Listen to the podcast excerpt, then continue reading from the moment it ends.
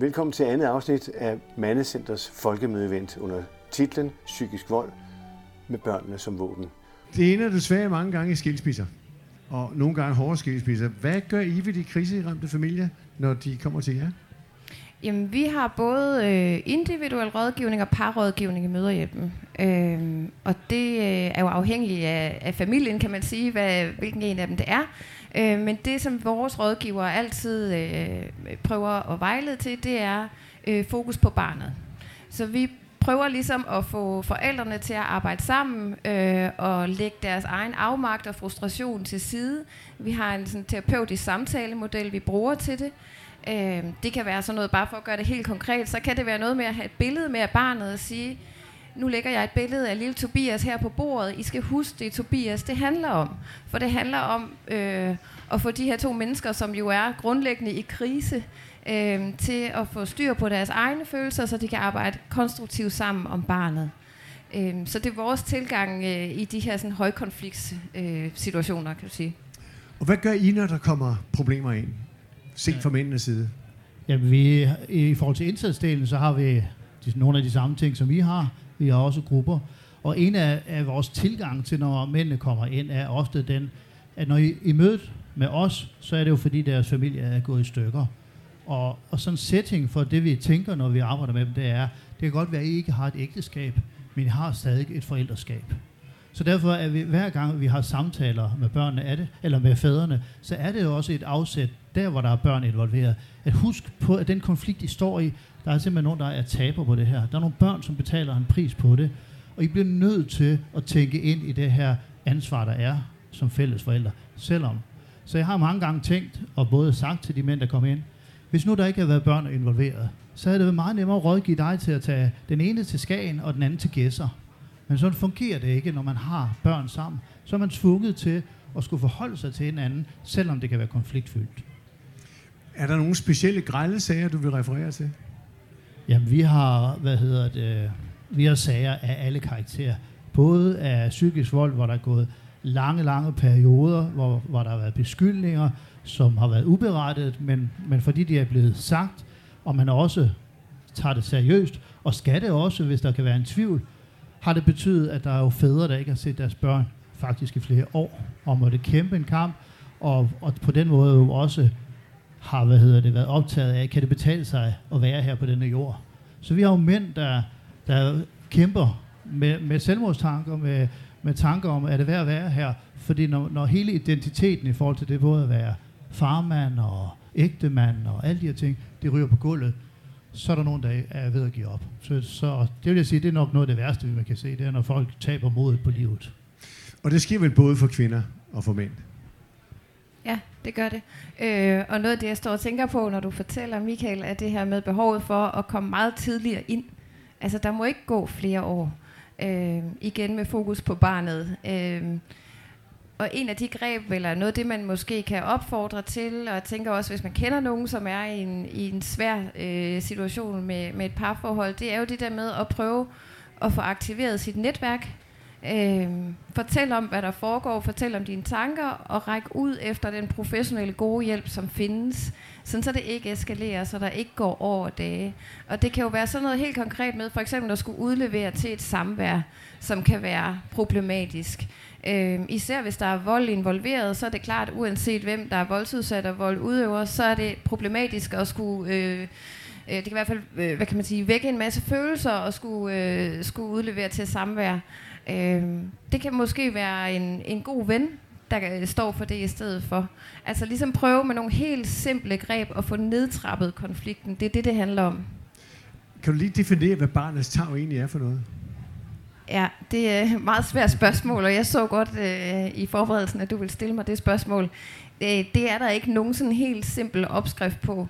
Øh, det, det handler om i forhold til børnene, det er at lytte til dem, huske at inddrage dem. Øh, det handler om, at der skal være nogle øh, medarbejdere, som er øh, børnesagkyndige, som ved noget om børns psykologiske udvikling og trivsel. Øhm, så man kan sige, der er ikke sådan en øh, one size fits all i forhold til, hvad barnets tag er. Det er en individuel tilpasning. Det er et lidt kedeligt svar, men det er desværre sådan, der. Er det det samme, du vil svare? Det behøver ikke nødvendigvis være kedeligt, det, det er jo rigtigt jo. Nej. Nej, men, men øh, hvad er barnets tag? Det er jo at kunne have retten til både at se sin far og se sin mor. I forhold til, at vi er jo, vi kan jo se, også når vi kigger på statistikker, at hvis, hvis børn vokser op, eksempelvis, som vi har mest kendskab til, uden, uden en far, og mangler det forbillede, det farbillede, der er, så ser vi, at det har indflydelse på kriminalitet, det har indflydelse på hele skoleopvæksten, og alle de der sociale ting, der kan være. Så derfor er det vigtigt, at, at vi har skabt med en forskellighed, og det tror jeg også er, er vigtigt at have fokus på. Så konsekvenserne ikke at have styr på sine børn, og samarbejde og samtale, det er, at de ender børnene i noget skidt.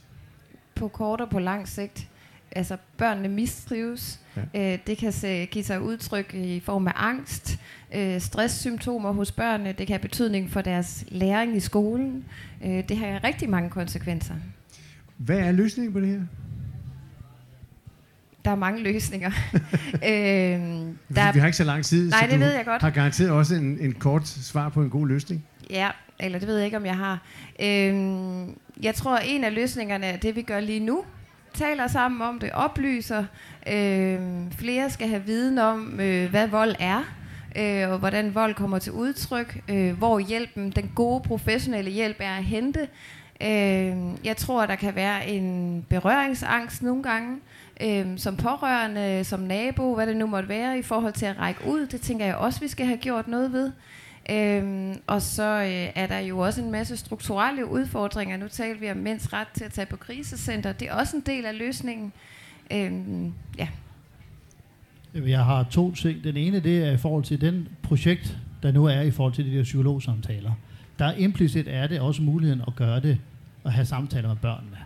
Det er sådan, at men det, det har et dilemma, fordi udfordringen er, at man skal have samtykke fra den anden forælder.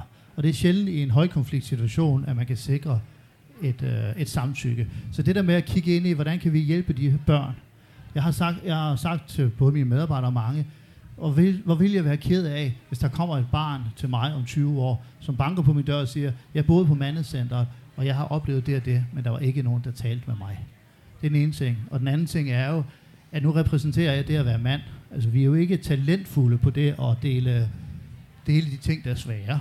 Så både at vi selv tør også at åbne lidt op for posen og sige, vores hjem, vi trives ikke, der er noget imellem far og mor, som har en stor konflikt, og børnene trives ikke. At vi sådan både selv kigger på os selv, og vi også så som samfund anerkender, at vi ikke bliver mødt med, at du er bare et pjok, eller du er ikke, men at vi bliver mødt med en forståelse. Så en appel til, til os alle sammen, til at kunne rumme det her, og en udfordring til den enkelte til også at tage et ansvar. Jeg vil bare lige følge op på den her samtykkeproblematik. Øh, I møderhjælpen har vi jo voldsbehandling af børn også. Og det er sådan i dag, at der er 60 procent af de børn, som kommer sammen med en forælder, som vi ikke må hjælpe. Øh, og det handler om øh, lige præcis det her med samtykket. Så hvis der er delt forældremyndighed, så skal begge forældre sige ja til den her voldsbehandling. Øh, og det siger næsten sig selv, at det kan være svært som voldsudøver at erkende, at det er det, der er foregået, eller, eller måske for, øh, fortsat foregår. Og så bliver det et nej, og så er der et barn, som ikke kan få en professionel behandling. Hvad er løsningen på det her rent politisk? Hvordan kan de gå ind og hjælpe jer? Og hvordan kan I på tværs af kvindekrisecenter, møderhjælp og mandecenter, hvordan kan I være med til at etablere en platform, som er tryg for alle? Der er en øh, helt enkel politisk løsning. Øh, for det er sådan, at politikerne allerede har kigget på den her samtykkeproblematik i forhold til familier med misbrugsproblemer. Øhm, og der er de sådan set indstillet på, at, øh, at der skal man øh, kunne give barnet den behandling, der er behov for. Så det er sådan set at ligestille øh, børn i voldsudsatte familier med børn i misbrugsfamilier. Ja, og vi samstemmigt løfter den her den her problematik, at vi sammen siger, at det er ikke kun fædrene, der er et problem, det er også møderne, men at vi sammen går ind og siger, at det er børnene og det er børnenes tag, vi går i et ærne i, og derfor ønsker vi, at politikerne også kigger på det greb. Så I fortsætter jeres samarbejde, og I fortsætter jeres ønsker til politikerne? Ja. Og kan I se en forskel de sidste bare 3-4 år på det her? Altså vi kan jo se i hvert fald i mandecenteret sige, at vores henvendelser er gået væsentligt. Vi har fra i 16, der havde vi 15 pladser i Danmark, og når vi går ud af året her, har vi 110 pladser i Danmark. Så det fortæller jo, at jo mere vi sætter fokus på det her, jo flere og flere henvendelser får vi, og vi er nok ikke færdige med at udvide. Jeg synes også, at, der, at vi kan se positive takter i det, men jeg synes også, at der er nogle områder, hvor, øh, hvor der er lang vej igen, og det handler om den helt tidlige indsats. Øh, for eksempel den, den vold i parforholdet, som opstår, når kvinden er gravid. Vi ved, det er der, det tit opstår, det er der, det eskalerer. Øh, og der har man faktisk kontakt med det offentlige, sin egen læge, sin jordmor, sin sundhedsplejerske. Der, der er et stort stykke arbejde at gøre. Er der nogen korte spørgsmål her til sidst? I forbindelse med samværssager sker det, at bopælsforældren ikke vil udlevere barnet til samvær. Det er for øjeblikket straffrit for bopælsforældren ikke at gøre det. Samtidig er det, kan bopælsforældren fremsætte falske beskyldninger mod samværsforældrene om misbrug eller andre ting, som viser sig at være grundløse. Det burde også være strafbart. Har I høringsret over for ministerierne til at øh, få øh, sat noget af dette i værk? I forhold til det første, så er det faktisk ikke rigtigt, at det ikke er strafbart. Det er faktisk strafbart. Og det er faktisk sådan, at når man, hvis man udbliver, og man sender en anmeldelse, så er det, at du bliver indkaldt til fodretten. Så kan der være nogle dialoger, som handler om at sige, at det bare den løftede pegefinger, som er straf, eller er det bødestraffen, der kommer, eller hvor langt skal man ud. Men i det juridiske system, så er der en strafordning i forhold til det her med at, ud, at udblive i forhold til børn. Hvordan den, hvordan den iværksættes, og hvordan den imødekommes. Der kan vi godt være enige om, at der er nogle udfordringer. Men bare for at korrigere, at der er mulighed for straf. Og den anden, den anden del er, at vi bliver jo kaldt ind også i hørings, når, når det samme. Hej, jeg her, Christian Schneider. Øh, I spurgte flere gange om løsninger. Altså, nogle af de udfordringer, jeg har kunne se, det er inde i lovforarbejderne. Øh, mange af de der, hvad hedder det, skjulte trojanske heste, der ligger i, i øh, lovforarbejdet, de figurerer ikke i, i selve forældreansvarsloven. Det er derfor, at Krav siger, at loven fejler ingenting. Men de der trojanske heste, de ligger i vejledning. For eksempel det, I snakker om, med at øh, lave en politianmeldelse. Det bruger de jo flux som argument. Altså bare det står sort på hvidt, at der er indgået en politianmeldelse, så systemateres samvær uden nogen form for undersøgelse. Og vi snakker om cirka 6 måneder. Og, og hvad er spørgsmålet?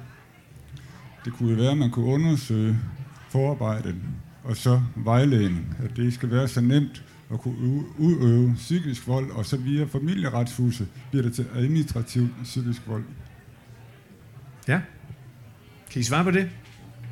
Jamen, vi kan, kan godt svare på, at, at for os er det, når vi skal gå ind og snakke om, hvad er bevæggrunden til, at man har de her vejledninger, hvad er årsagen til det, der er det vigtigere for os, i stedet for at være pege fingre på den del, at kigge på, hvad er behovet, og hvor, hvor er det, at man som mand bliver udsat. Så vi vil egentlig hellere løfte den tematik op hver gang og sige, det er det, man skal få øje for.